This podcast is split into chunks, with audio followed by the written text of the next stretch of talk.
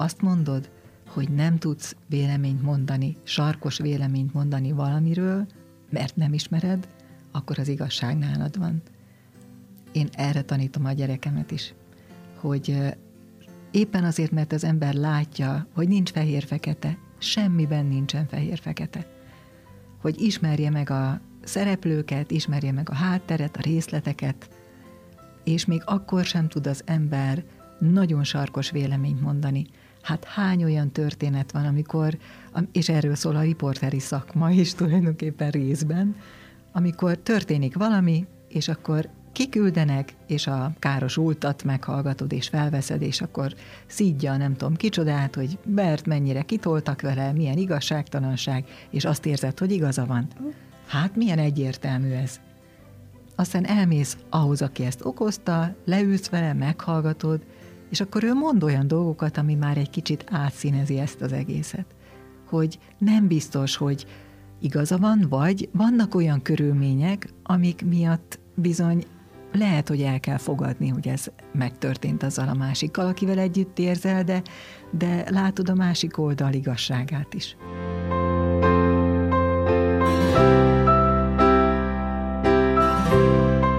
Benkő Andrea vagyok, a Kossuth Rádió szerkesztő műsorvezetője, a Beszélj Bátran stúdió alapítója és vezetője.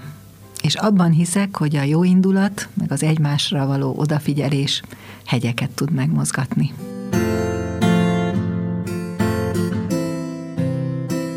Most rengeteg nézőpontod van már, rengeteg témáról. A kérdés az az, hogy hát ez hogy kezdődött, ez az egész történet? Hogy kezdődött Benkő Andrea története a világban?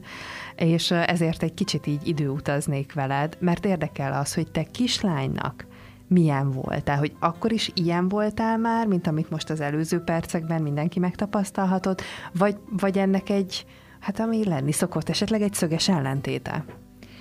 Olyan érdekes ez, mert én azt gondolom, hogy kislány koromban ha visszagondolok, hogy mondjuk fogalmaztam-e bármit szívesen, akkor azt mondom, hogy igen. Mert hogy két ilyen emlékem van. Nagyon picike voltam, az anyukámmal tényleg a kertben dolgozgattunk, nem tudom, palántázott, és arra emlékszem, hogy az eper palántáknál csináltunk valamit, és én fogalmaztam a tudósítást, az akkori kornak megfelelő szinten ilyen termelékenységi mutatók és a többi. De én fogalmaztam, hogy, hogy dolgoznak az asszonyok a földeken. Tehát, de akkor én még nagyon kicsi voltam. Én nem is tudom, hogy nem tudom, első osztályos, másodikas, tehát állandóan a Kossuth Rádiót hallgattuk, nagyon-nagyon szerettem a Kossuth Rádiót hallgatni, nagyon szívesen meghallgattam az emberi történeteket, a Kinyermánál mindig anyukámmal, meg a tesommal, mert van egy ikertesom, mi hárman mindig találgattunk, hogy na, ki találja el. Nem, mint akkora lett volna a zenei műveltségünk akkor még, de, de azért volt, amit már felismertünk, stílusjegyei alapján, vagy valami, és akkor, akkor ez egy nagyon jó játék volt. És a másik pedig az, hogy arra nagyon emlékszem, hogy volt úgy, hogy álmodtam valamit, és amikor felébredtem, akkor arra gondoltam, hogy ez egy annyira jó történet, hogy ezt meg kell írni. Az, hogy én író szeretnék lenni majd nyugdíjas koromban, ez innen ered, mm. hogy nekem van egy ilyen gyerekkori alsó tagozatos álmom, én fölkeltem, és azt leírtam egy füzetbe, az volt a címe, hogy a kisbohoz, de ez egy ilyen kis, nagyon kalandos erdőben játszódó gyerekcsapattal összefüggő történet volt, Szóval ez, ez úgy bennem van, hogy, hogy valószínűleg a, az írásnak a szépségét, a kifejező erejét, hogy milyen jó megtalálni azokat a szavakat, amik leírják azt, amit én láttam. Tehát én azt gondolom, hogy ezt már akkor megtaláltam. És ez nagy örömet okozott, olyannyira nagy örömet, hogy ez elindított bennem egy ilyet, ami ennyi idős koromban is még bennem van az, hogy rádiós akarok lenni, azt soha az életemben nem gondoltam, mert, mert egyrészt hát egy kis faluban, hát eszünkbe se jutott. Tehát az, hogy mi óvónők legyünk, az a, az a ne továbbja volt mindennek. Az, hogy tanítónénik legyünk, nem mintha a kettő között bármi különbség lenne presztisben, de hogy, hát egy, dehogy is, hát mi nem, hát hú, az mekkora álom, mérhetetlen nagy önbizalom hiányjal, visszafogottsággal bírtunk mind a ketten a tesómmal, ez az ikerségünkből is fakadt, mint egy ikerkutatótól mért meg Júniától, később megtudtam. De hát szóval eszünkben nem volt ez. Tehát mi emberekkel mindig nagyon szívesen foglalkoztunk, nagyon szívesen beszélgettünk, nagyon érdekeltek a történeteik, de az, hogy, hogy én most ezt hivatásszerűen csináljam, az eszembe se jutott. De már a szavakhoz úgymond közel kerültél, Én akkor igen, az írott igen, igen. formában. És emellett egy ilyen cserfes, jövőmenő, izgőmozgó gyerek voltál? Vagy kérdezhetem, hogy gyerekek voltatok? Én most ismerek olyanokat, akikre gondolsz. Mi nem. Mi nem. Inkább azt gondolom, hogy visszafogottak, csendes figyelők, tehát egy baráti társaságban, még középiskolás koromban is emlékszem, hogy sokkal inkább hallgattam mások történetét, mint hogy én az én történetemet rájuk nyomjam. Lehet, hogy szerettem volna, csak nem voltak eszközeim rá, hogy mhm. meghallgassanak, de, de, de nem, nem voltunk e, e, ezek a nagyon nyomakodós, nagyon teret követelő gyerekek, egyáltalán nem. Milyen érdekes, hogy, hogy minden megalapozódik valahol ott az első, most nem akarok tudományos szintre menni, de az első x évben, ahogy neked is, és hogy még a Kossuth Rádió is igen, egyébként, igen. csak akkor nyilván ez nem volt még egy ilyen terv, vagy lehetőség sem volt úgy, úgy előtted, akkor még, és hogy már akkor is jobban szerettél hallgatni, meg figyelni, mint hogy, hogy te legyél az esemény középpontjában, és visszakötök, hogy egy újságíróról, egy rádiósra általában azt gondolják az emberek egyébként, hogy ott mindenhol ő középpontban van, és hogy ő egy nagyon extrovertált személyiség, és, és hát nem, nem tudom, ezt még csak így fokozni lehetne, és egyébként mennyire nem. Igen. És hogy mennyire nem ettől függ az, hogy valaki jó, mert nyilván vannak ilyen típusú újságírók is, akik nagyon igen, jól végzik igen. a munkájukat, de te megalapoztad valahol a magad gyerekkorában ezt az egész jövőt, ami, ami azóta létrejött. Viszont az, az nagyon érdekelne, hogy otthonról, vagy még kisgyerekkorban, vagy általános iskoláskorban, hogy otthonról mi az, amit te hoztál magaddal, nem tudok jobbat, mint Kádár Anna Máriát idézni újra és újra, hogy mi, mi volt a te hamuba sült pogácsád, amilyen mai napig a füledben cseng, vagy ott van, és pontosan tudod, hogy ez a szülői házból ered bárkitől is édesanyám jut eszembe egyértelműen, édesanyám hihetetlen nagy szeretete. Ő volt az, aki azt hiszem, hogy az egész lelkületemet meghatározta, azzal, hogy ő is nagyon sok embert meghallgatott, őt nagyon szerették a falujában, soha nem plegykált senkiről, soha nem irigykedett senkire, de annyira komolyan nem irigykedett senkire, hogy, hogy egyetlen egyszer, sőt, ha le, például nekünk, amikor megvettük a családi házunkat, és akkor jött, és, és amikor mondjuk valamit vettünk, valami újdonság volt, Isten bizony jobban örült, mint mi. Pedig mi is nagyon örültünk, de hogy annyira tudott mindennek örülni, ami a más ember, tehát másikat boldogá tette. Tehát mm, tehát anyukámnak a személyisége, ez egy, a pályaválasztásomat is meghatározta, ő is az első pillanatban el tudta varázsolni a gyerekeket, tehát rögtön ott volt a szívük közepén, nagyon fura is volt, ha elmentünk nyaralni, valami szálláshelyen volt kisgyerek, tuti biztos, hogy az első napon az anyukám mellett kötött ki, második nap már az ölében volt, és mindig-mindig ott lebzseltek körülötte a mama a két kezével, ha nem volt a, semmi a közelben, semmi játék, de el tudta őket varázsolni, bohockodott nekik. Hát hihetetlen, mennyire, mennyire csupa szív és szeretett ember volt. Nagyon-nagyon nagy veszteség az ő halála, hogy elment, de, de mindig itt van velem, és, és nagyon érdekes, hogy felértékelődtek tényleg az ő mondatai, úgy, ahogy mondod, mert azt például, hogy holnap is kisüt a nap, azt mindig ő szokta mondani, és ezek olyan bölcsességek, ami az embernek úgy beleül a fülébe, de igazából majd, amikor már ő is idősebb lesz, akkor nyer értelmet, hogy, hogy tulajdonképpen ez a legnagyobb bölcsessége talán az életnek, hogy, hogy mindig fel kell állni, és, és mindig tovább megyünk, mert mindig lesz olyan, ami jó lesz, és, és egyszerűen túl kell magunkat tenni a rossz dolgokon. Volt annak idején az én gyerekkoromban a Kislovak című film, ebben a Mihály úr volt, akinek ilyen kis hegyke bajsza volt, és így megcsavarta, és mindig azt mondta, amikor, amikor ilyen nagyon lehetetlen helyzetben volt, hogy oda se neki. És a mama mindig ezt mondta, hogy tudjátok, mit mondott a Mihály úr, oda se neki, tehát bármi bánatunk volt, ő mindig ezt mondta, és, és azt gondolom, hogy ez nagyon-nagyon sok nehézségen át segített az életemben. Tehát ez az anyagi örökségem. A nagyapámnak a természet szeretete, a nagyanyámnak a hihetetlen kitartása, az apukámnak azt hiszem, hogy a muzikalitása. Tehát tényleg mindenhonnan lehetett szedegetni, de hát mivel édesanyámmal voltunk végül is a legtöbbet, meg a nagypapánkkal, tehát tőlük van az állatszeretetünk, ami engem most meghatároz, meg, meg az a fajta ember szeretet is, ami, ami remélem, hogy tényleg érződik is, hogy meghatároz, mert én tényleg nagyon-nagyon tudok együtt érezni másokkal. Tehát a mama empátiája az a rádiós munkámnak az alapja. Tulajdonképpen az egész elmúlt X generáció meghatározott téged.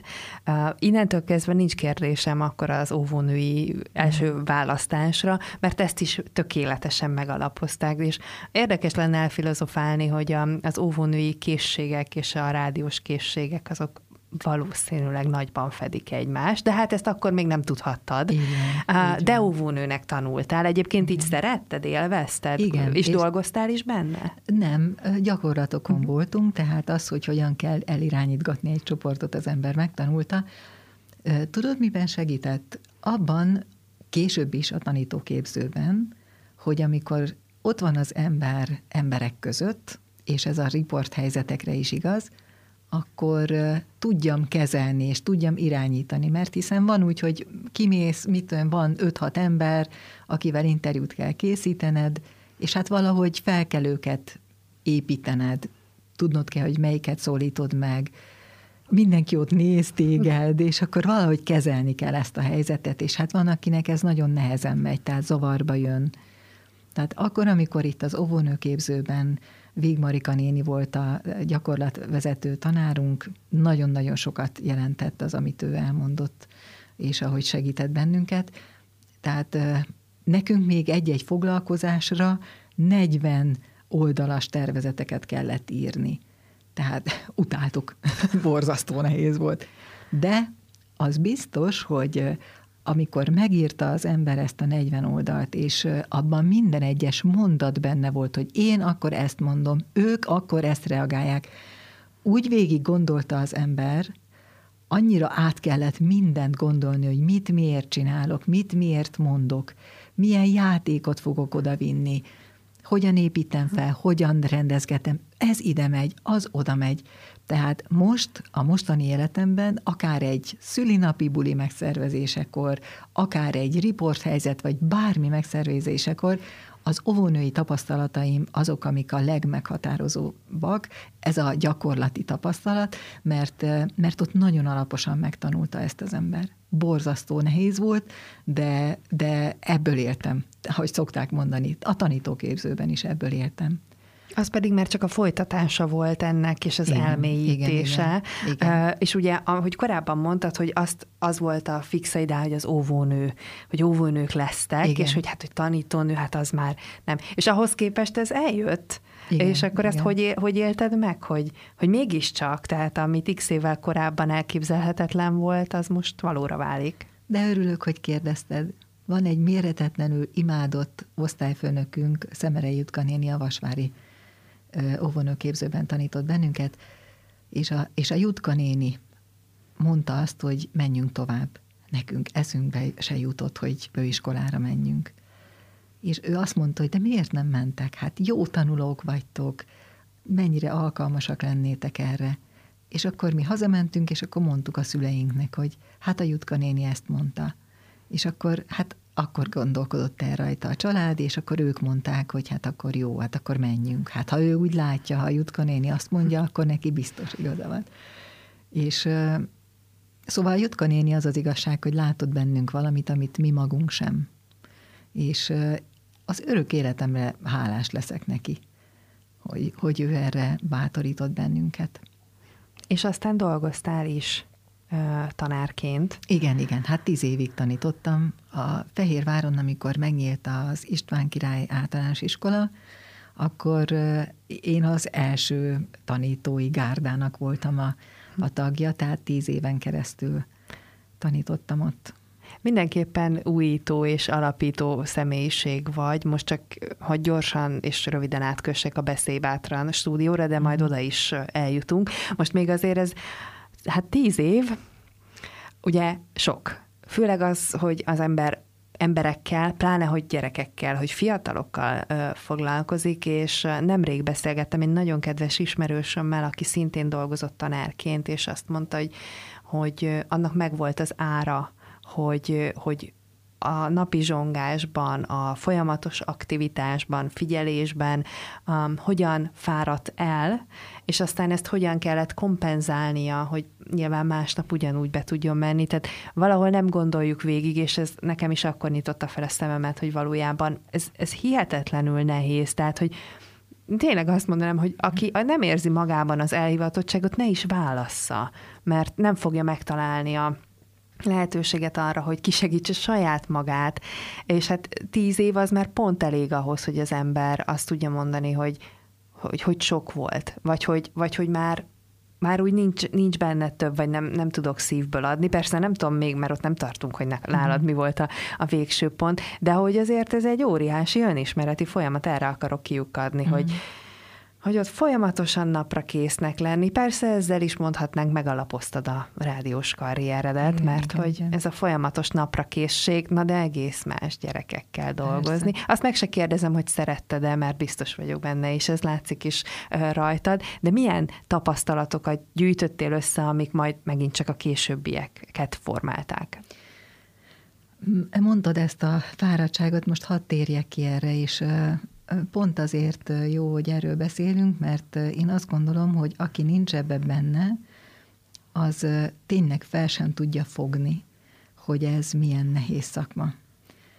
Nagyon sokszor, amikor a szülők azt mondják, hogy jaj, már legyen vége a szünetnek, mert már nem bírom a két gyerekemet, most ezt el kell képzelni, mondjuk annak idején ilyen 30-as létszámok voltak, hogy 30 gyereknek, és mind a 30 gyerek, hát nyilvánvalóan a gyerekségéből adódóan azt szerette volna, hogy ráfigyeljen az ember, és, és odafigyelni, megosztani a figyelmedet, de azért haladjál is, de észrevet, ha valamelyik nagyon lógatja a kis fejét, észrevet, ha, ha valamelyik mondjuk a pad alatt valamit csinál, és a másik figyelmét terelgeti. Hát szóval, hogy és, és ráadásul, tehát azzal szembesülni, hogy a gyerekek alapvetően nem akarnak tanulni, hogy neked kell kikényszeríteni azt, hogy tanuljanak, ez egy borzasztó nehéz dolog, és ami szerintem még a mai napig is, mai, mai napig sem kutatott téma igazán,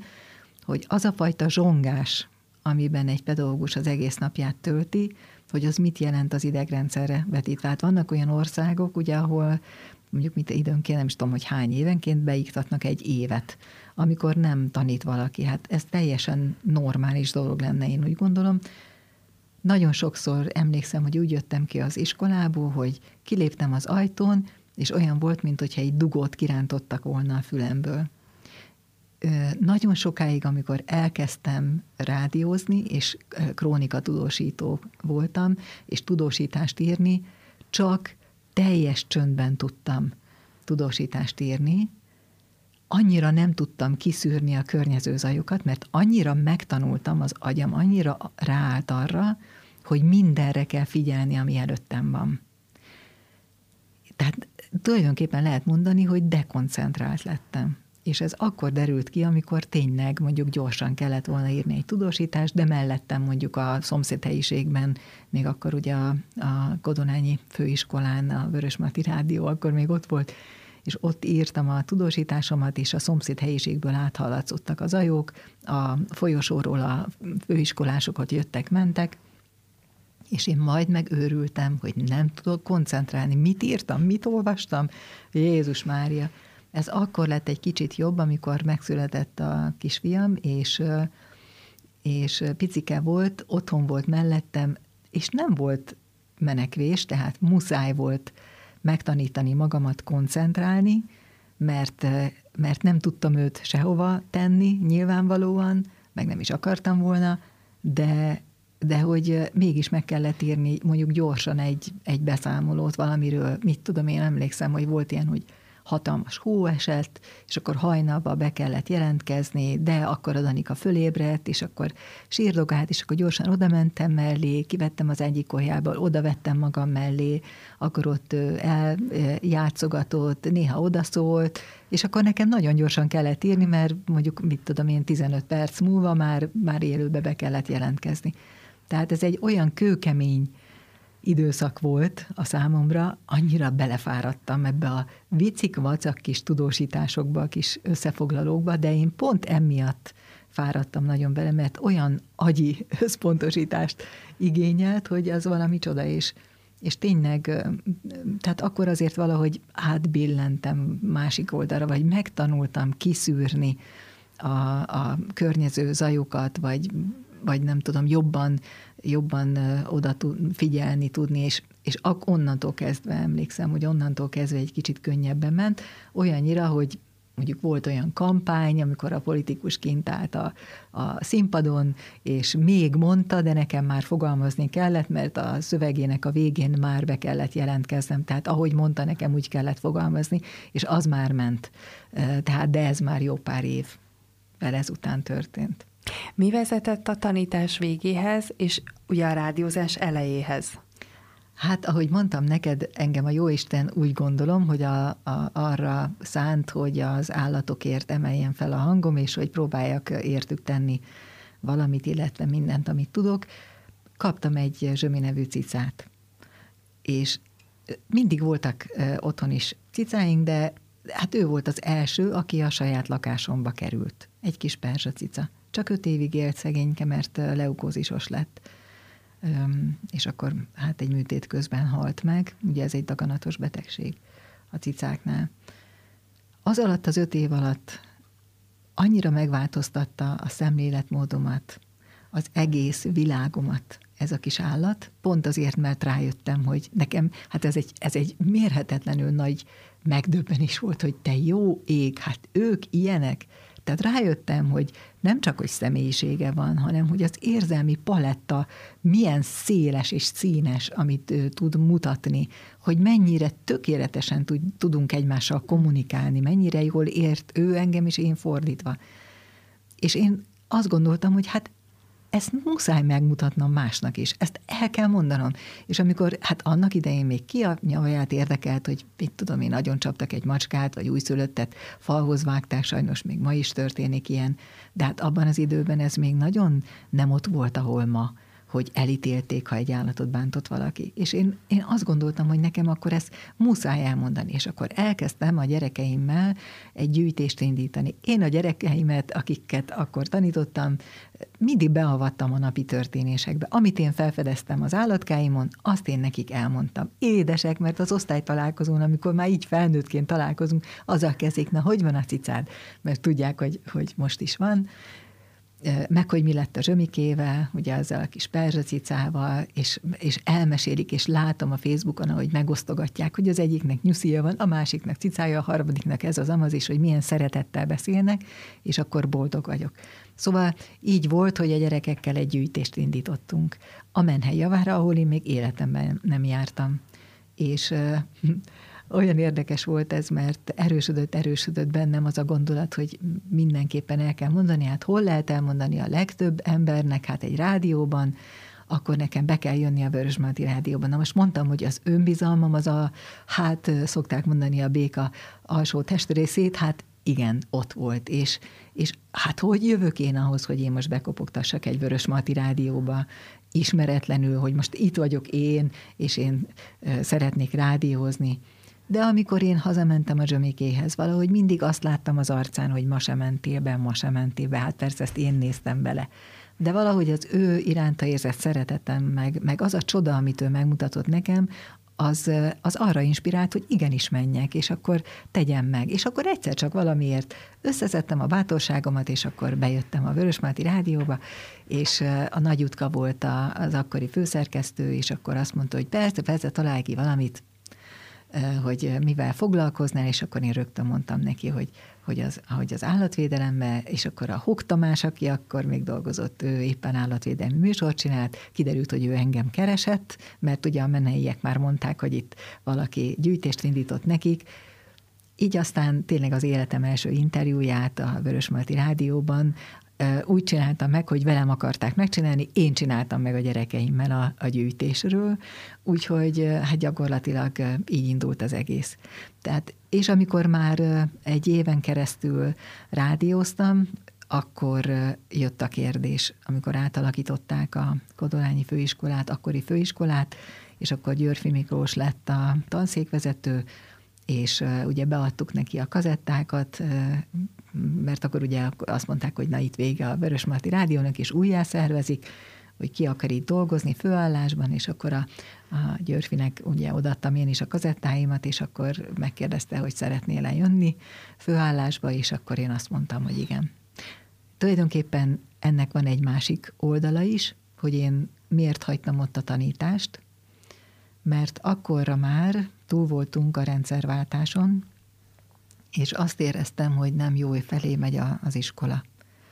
Tehát, hogy nincs idő a gyerekekre, nincs idő velük beszélgetni, mindig csak hajtani kell őket, ez a mai napig nem változott, ami szerintem óriási nagy baj, mert előtte még tényleg azt gondolom, hogy a rendszerváltás előtt én legalábbis nem tapasztaltam azt, hogy, hogy olyan sok lelki beteg gyerek lett volna. De utána, ahogy az emberek elkezdtek menni GMK-kba, meg mindenféle vállalkozásba, meg plusz munkákat gyűjtögetni, meg mit tudom én, egyszerűen egy csomó vállás lett, egy csomó trauma a gyerekeket, ami érintette, és, és nem volt kivel megbeszélni, nem volt hol feldolgozni, nem volt idő rájuk, és tényleg tömegével éreztem azt, hogy, hogy te jó ég, így szoktam mondani, hogy nagy gyerekek régen egy-egy gyerek ment el pszichológushoz, ugye, amit az iskola küldött, a végén már mondtam, a gyerekek, fogjuk meg egymás kezét, azt menjünk mindannyian.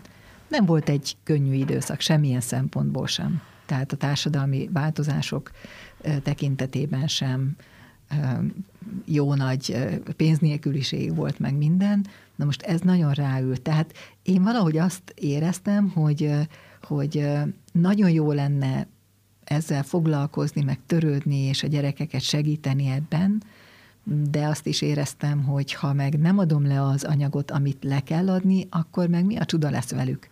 Tehát, hogy akkor, tehát, hogy nem tehetem meg, mert akkor jön a felső tagozat, akkor egy csomó minden hiányozni fog. Tehát kezdtem egyre kevésbé komfortosan érezni magam ebben a szerepben. Olyannyira, hogy én például még a rendőrfőkapitányságra is elmentem munkát keresni, a kapuig jutottam, ott a portás azt kérdezte, nem nézett maga túl sok Linda sorozatot, tudod, volt ez. És akkor mondtam, hogy nem, nem erről van szó, de akkor is. Tehát azt gondoltam, hogy vala, most valami más kell, valami más kell, hálát adok ennek a portásnak, mert ez nagyon nem az én világom lett volna, de, de hát szóval akkor éreztem, hogy, hogy, nem, hogy menni kell valahogy, azt éreztem, hogy szorít ez az egész, hogy nem azt csinálhatom, ami, ami valójában a lelkemből fakad. Úgyhogy, úgyhogy ezért hagytam ott meg az állatszeretetem miatt a, a tanítást. A cicák nagyon jó irányokba terelnek. Igen. Eh, hogyha a, most a frisset nézzük, és a könyv felé megyünk, úgyhogy mm. majd meglátjuk utána a könyv után is a dolgot. De akkor lényegében itt az történt, hogy párhuzamosan, ahogy benned megjelent az igény, hogy ez már így nem lesz jó, ugye párhuzamosan megjelent az, hogy akkor hova, hova tovább. Igen. De végül is ugye nem álltál meg a Vörös Marti rádiónál, hanem, hanem ugye akkor onnan meg a Kossuth rádió, és itt Ugye az egyik az az, hogy én a mai napig nem jutok dűlőre, hogy véletlenül lehet-e valaki rádiós vagy sem, de úgy, hogyha ráadásul egy ö, olyan rádiót, ami, amit pedig soha az életedben nem is gondoltál volna, hogy te ott bárki lehet, akár csak aki kitakarít. Mm. És aztán meg mégis jön a lehetőség, hát ez így, én azt gondolom, hogy az embert pozitív értelemben, de hát sokkolja, hogy, hogy most akkor mi van? Ez az idő, ez mikor jött el, vagy ez, ez hogy volt ez az átmenet?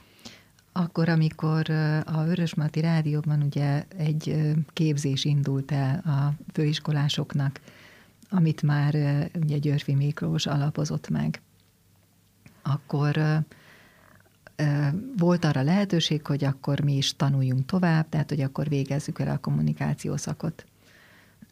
És hát ennek kapcsán is mi azért többet találkoztunk a Györfivel, és akkor egyszer csak behívott engem, és akkor megkérdezte, hogy volna-e kedvem dolgozni a Kossuthon. Na most nekem tényleg szerencsém volt, mert akkor Fejér megyének nem volt tudósítója. Régen a Kossuth Rádiónak a tudósítói hálózata úgy működött, hogy minden megyében volt egy ember. Na most, ha ahol esetleg kicsi volt a megye, akkor, akkor mondjuk kettő megyére egy ember. Az volt a mérhetetlen nagy előnye ennek a dolognak, hogy ha bármi történt a megyében, akkor azonnal tudott ugrani az az ember. Tehát nem úgy volt, hogy na ki van benn mondjuk egy stúdióban, tehát a meglevő, a régiós stúdiók mellett is volt ez a tudósítói hálózat. Nagyon jól működött iszonyú nehéz volt ebben dolgozni, mert soha nem tudhatta az ember, hogy a következő pillanatban mit csinál. Tényleg soha.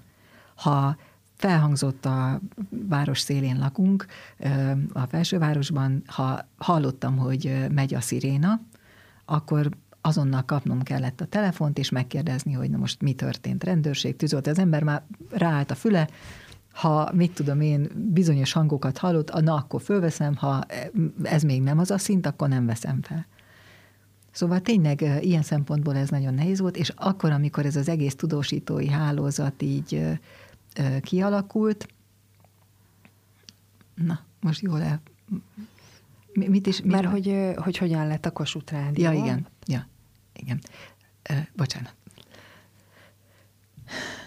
Látod, én is csak nosztalgiázom, és aztán itt... Tehát ez, a, ez a lényege. Tehát végül is ugye ez, ez volt a hálózat, és Igen. akkor ide kerestek. Igen, és akkor végül is az volt, hogy Fejér megyének már nagyon régen nem volt tudósítója, és akkor ezért kérdezte meg a Györfi, hogy volna-e kedvem, mert akkor ide mehetnék.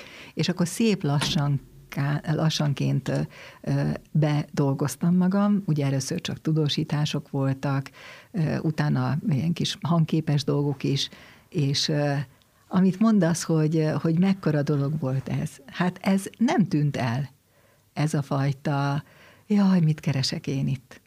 Arra emlékszem, hogy amikor beléptem a Bródi János utcai épületbe, ugye a rádiónak a régi épületébe, és én már ott voltam főiskolásként, amikor még tanítóképzőbe jártam, mert ugye éneklők voltunk, és volt felvételünk és azt az áhítatot, hogy Jézus Mária, hát itt ment a kinyerma, tudod, itt vették föl, és mi ott lehetünk, és mentünk át a pagodán, meg, meg a nagy stúdiótermekbe, meg minden.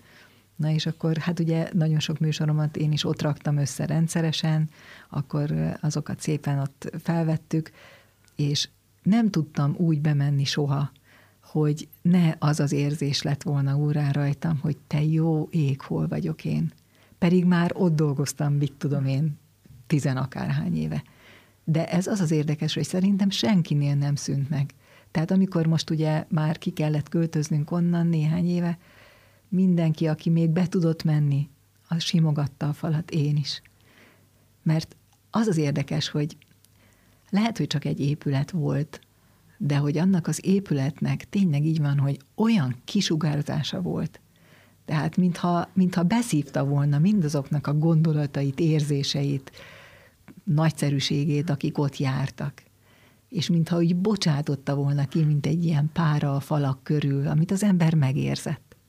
Tehát tényleg, tényleg egy hihetetlen varázsa van. Ma is, amikor valamelyik kollégának előkerül egy képe, akár a nyugdíjba mentek közül, és felrakja Facebookra, van egy ilyen csoport, és akkor látja az ember, és mindenki, jaj, tudod, ilyen, ilyen óriási nosztalgiával, hogy hát itt nem tudom kivel mennyit beszélgettem, és milyen jó volt itt kávézgatni vele, meg minden.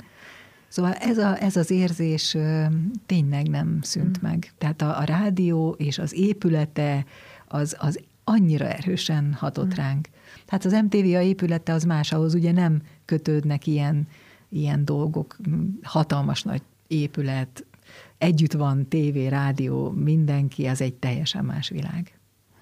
Miért te, a Györfi Miklós, miért te, téged, vagy miért nem miért téged választott, miért neked ajánlotta föl? Vagy erről beszéltetek, hogy hogy mi, hát, volt, mi volt az? Ami, hmm. Ő azért ugye nagyon jó szakember volt, még én is szerencsés vagyok, engem is tanított ő, tehát hogy ő neki szerintem nagyon-nagyon jó szeme, füle, nem tudom milyen volt. Igen. Uh, ahhoz, hogy ő pontosan tudja, hogy, hogy ki miért, hol, merre, uh, meddig, és ezért kérdezem, hogy nem tudom, hogy beszéltetek-e arról, hogy, hogy miért te? Nem, sose beszéltünk róla ez lesz a misztérium. De ez így van jól. Hát igen, most már szegényt el kellett engedni.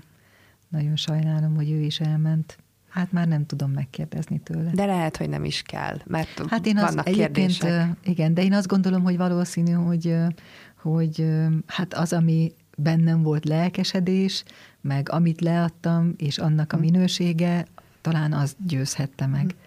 Hm. Érdekes, mert az akkori kazettára felvett beszélgetések jó néhányát én megőriztem, tehát felvettem kis kazettás magnóra, felcímkéztem, és mai napig megvan. És képzeld, milyen érdekes, hogy van olyan felvétel, ami, amit ha meghallgatok, mondjuk egy portréinterjú, ugyanazt kérdezném ma is, mint annak idején. Hát ez milyen fura, nem? Szóval én azt gondolom, hogy valószínűleg nagyon-nagyon sokat ilyen szempontból nem változtam. Tehát, hogy, hogy ugyanúgy bontogatom ki a másiknak a lelkét, vagy nem is tudom, hogy mondjam ezt, de, de nagyon, nagyon, tehát sok ilyen interjúban, ahogy belehallgattam, már, már, már előre fogalmaztam a kérdést, aztán elhangzott. Hm, fura, nem? Az, ez egy, megint csak egy ilyen sűrű ködbe vesző mm. dolog, hogy, hogy a miért így, azt valószínűleg soha nem fogod megtudni, meg senki sem, aki hasonló példa, de valahogy így van ez jól Persze. talán, és Tudod, ez a varázsa.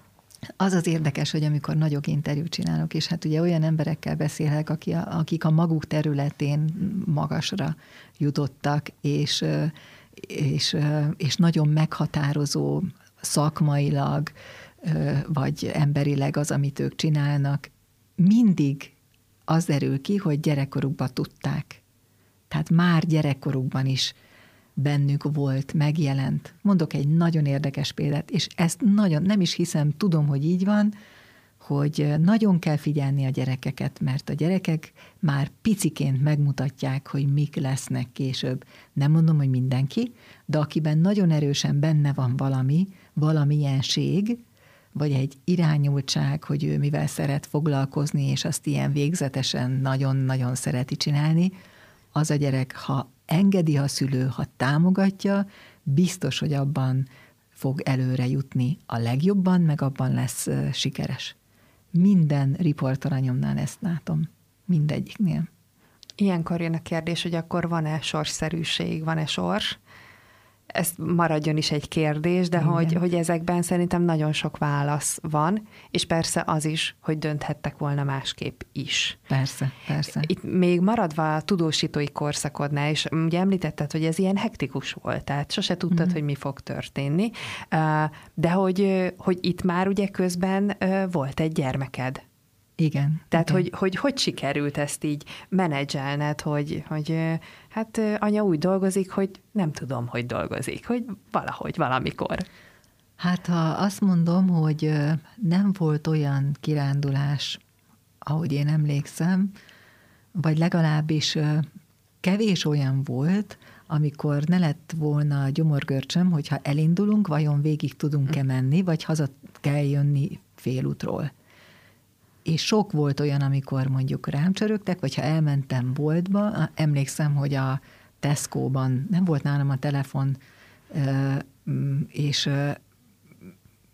valami ilyen volt, hogy információt kellett volna, vagy, vagy útközben a, a tesóm telefonját elkértem, oda csörögtem valamiért, hogy beérkezette az az anyag, és mondták, hogy jó, de figyelj, valami, nem tudom, mi történt, és akkor, akkor arról az esti kronikába adjál valamit, és akkor mondta a tesom, hogy de ő neki menni kell, haza viszi a telefonját, én meg ott maradtam telefon nélkül, most mi a nyavaját csináljak, és emlékszem, hogy hogy hát ugye erről a dologról, amiről kellett tudósítanom, már előtte csináltam interjút, tehát össze kellett szednem magamban az információkat csak, és akkor a, az állatos pultnál, vagy az állatos sornál, ahol nem voltak sokan, ott írtam meg, és utána már csak az volt a kérdés, hogy, hogy hol mondom föl. Tehát, hogy hol találok telefont, és a vevőszolgálathoz oda mentem, és akkor mondtam, hogy ne haragudjanak, de most ilyen helyzetben vagyok, és hogy muszáj lenne, engedjék meg, hogy használjam azt a telefont, és képzeld el, hogy megengedték és akkor ezt meg tudtam oldani. Tehát szóval a gyerekem ezt látta, és hát nem tetszett neki. Tehát Hát volt úgy, hogy kiírták nekem az apjával, hogy vági, míg fel nem kell a nap. Nem voltam nagyon sokszor elérhető, annak ellenére, hogy ugye otthon dolgoztam, mert rögtön-rögtön várja még egy kicsit, várja még egy kicsit, és kétségbe voltam esve, hogy Jézus Mária milyen felnőtt lesz az én gyerekem, mert hogy ezt tanulta meg, vagy ezt látta, hogy, hogy az anyukája így dolgozik, hogy, hogy tényleg nem azt mondom, hogy nem volt, mert persze természetesen, amikor nem volt feladat, akkor az ember mindig próbálta valahogy ellensúlyozni, tehát akkor odaülni mellé, meg akkor rengeteget autóztunk, meg nem tudom micsoda, de, de volt egy ilyen, hogy azért ez nem, nem én uralkodtam a saját időmön. Szóval azt gondoltam, hogy Danika mindig azt mondta, hogy na én rádiós sosem leszek anya.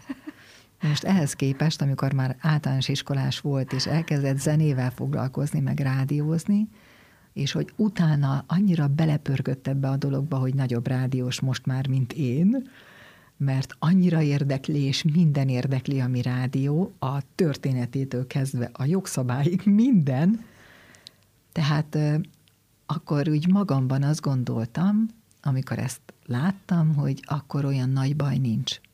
Mert lehet, hogy nem mindig volt szerencsés, hogy, hogy tényleg haza kellett jönni, vagy, vagy később tudtunk elindulni valahova, vagy nem tudtam akkor figyelni, amikor kellett, bár megjegyzem, hogy édesanyám, hála jó Istennek, és a kisfiamnak a nagymamája, ők voltak mindig a Jolly Jokerek, tehát egyedül sose hagytam a Danit, de de így valahogy azt érzem, hogy, hogy azért ő azt is látta, hogy mi ebben a, mi ebben a csuda jó, hogy mi ebben a nagyszerű, mert, mert valahogy ezt is sikerült megmutatni, hogyha ő ebbe ennyire beleszeretett.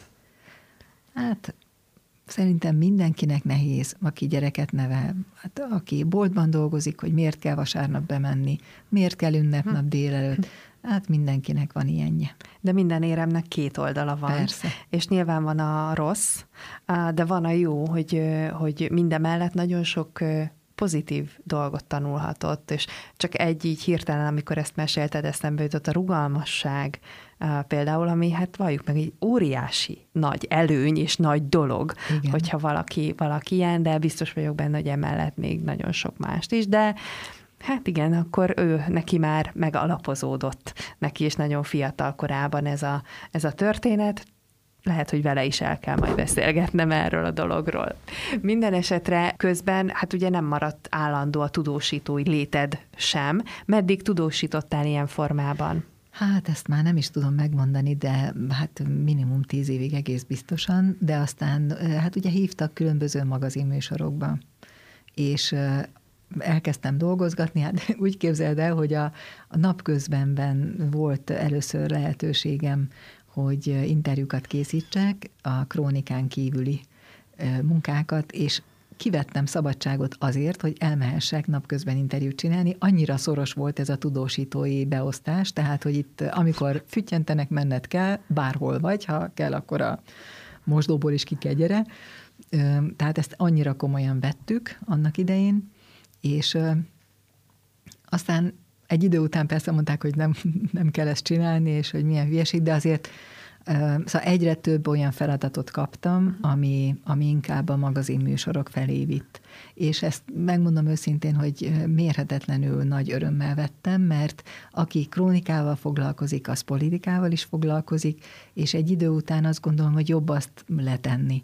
Tehát jobb, meg az én lelkületem az, az sokkal inkább az ember felé irányul, és, és engem ez érdekelt, engem nem érdekelt soha a politika, tehát én nagyon-nagyon hálás vagyok, hogy ez így alakult, hogy aztán szerkesztői feladatokat kaptam.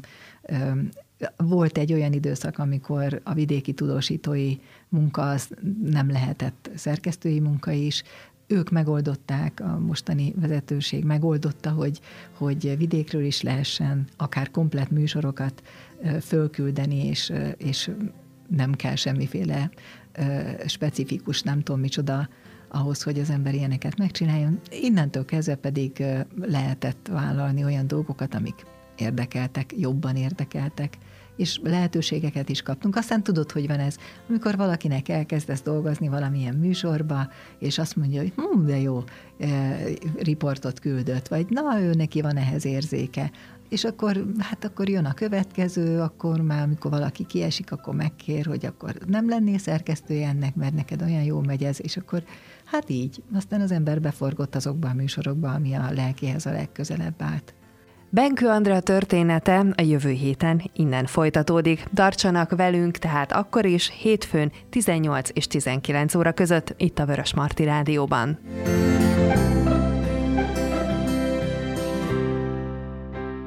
Benkő Andrea vagyok, a Kossuth Rádió szerkesztő a Beszélj Bátran stúdió alapítója és vezetője. És abban hiszek, hogy a jó indulat, meg az egymásra való odafigyelés hegyeket tud megmozgatni.